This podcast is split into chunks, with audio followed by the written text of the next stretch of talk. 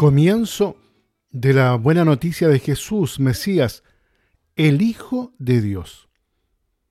Queridos amigos, estamos en esta segunda semana del tiempo de Adviento y hoy nos corresponde mirar ahí los primeros ocho versículos del capítulo primero del Evangelio de San Marcos, que comienza justamente como lo leí recién. Comienzo de la buena noticia de Jesús, Mesías, Hijo de Dios.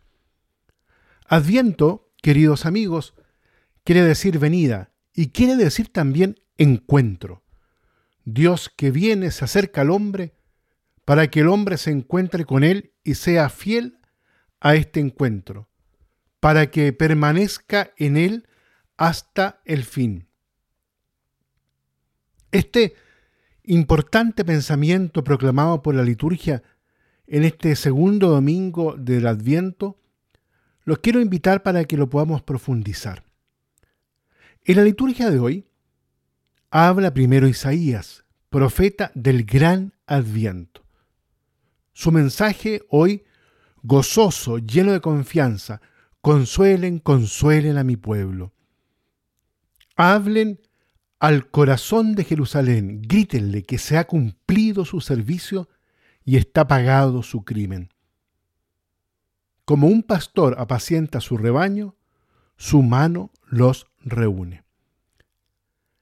Al mismo tiempo que este mensaje, tenemos la llamada a preparar y allanar el camino la misma que hará suya en las riberas del Jordán Juan el Bautista, último profeta de la venida del Señor.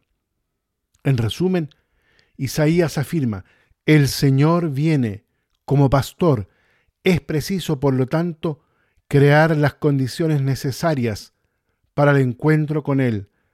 Es necesario, queridos amigos, prepararse. Miren, Dios, el Señor llega se nos ha dicho, pero al mismo tiempo la voz grita, en el desierto prepárenle un camino al Señor.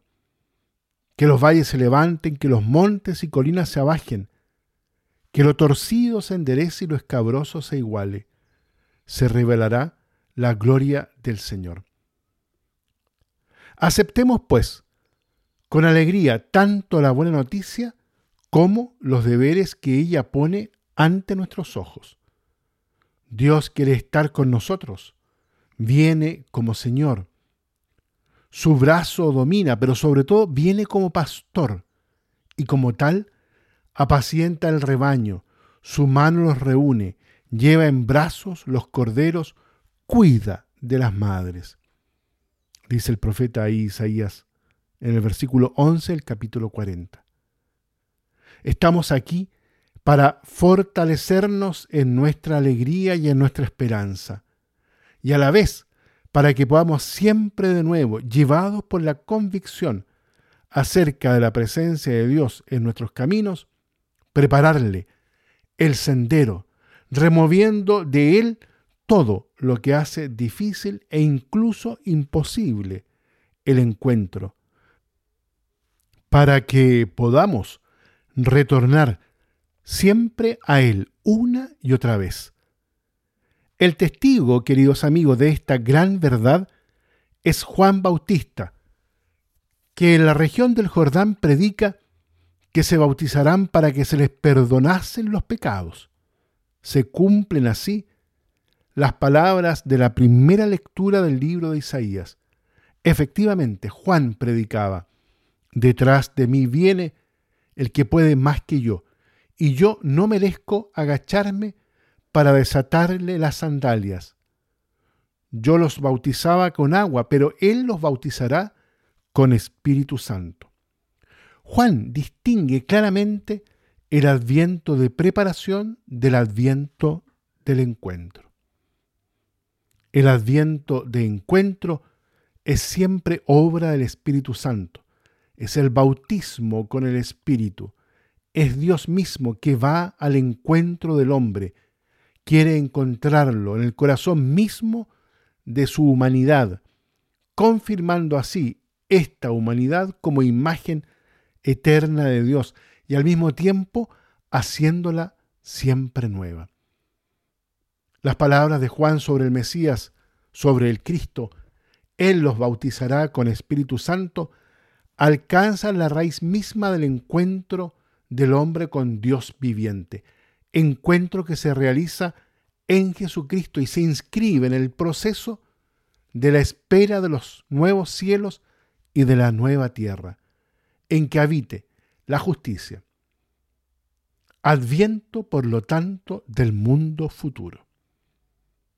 En Cristo, en Él, Dios ha asumido la figura concreta del pastor anunciado por los profetas y al mismo tiempo se ha convertido en el Cordero que quita el pecado del mundo. Por esto se mezcló con la muchedumbre que seguía a Juan para recibir de sus manos el bautismo de penitencia y de este modo hacerse solidario con cada hombre para transmitirle luego, a su vez, el Espíritu Santo, esa fuerza divina que nos hace capaces de liberarnos de los pecados y de cooperar a la preparación y a la venida de los nuevos cielos y de la nueva tierra. La espera de una nueva tierra no debe amortiguar, sino más bien avivar la preocupación de perfeccionar esta tierra nuestra, esta casa común, donde crece el cuerpo y la nueva familia humana, el cual puede de alguna manera anticipar una vislumbre del siglo nuevo.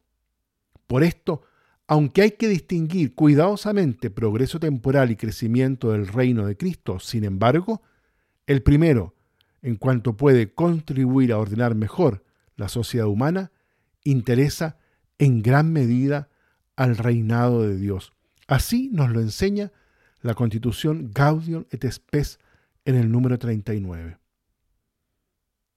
Escuchemos la palabra de Dios con la convicción de que ella, cuando es escuchada por el hombre, tiene la potencia del adviento y por lo tanto la capacidad de transformar y renovar. Entonces digamos desde lo más profundo del corazón las palabras del salmista. Voy a escuchar lo que dice el Señor. Dios anuncia la paz a su pueblo y a sus amigos. La salvación está ya cerca de sus fieles y la gloria habitará en nuestra tierra.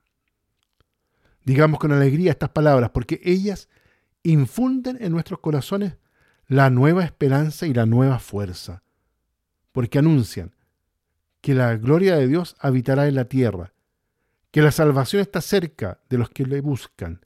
Dios anuncia la paz y hace posible los tiempos de la fidelidad y de la justicia.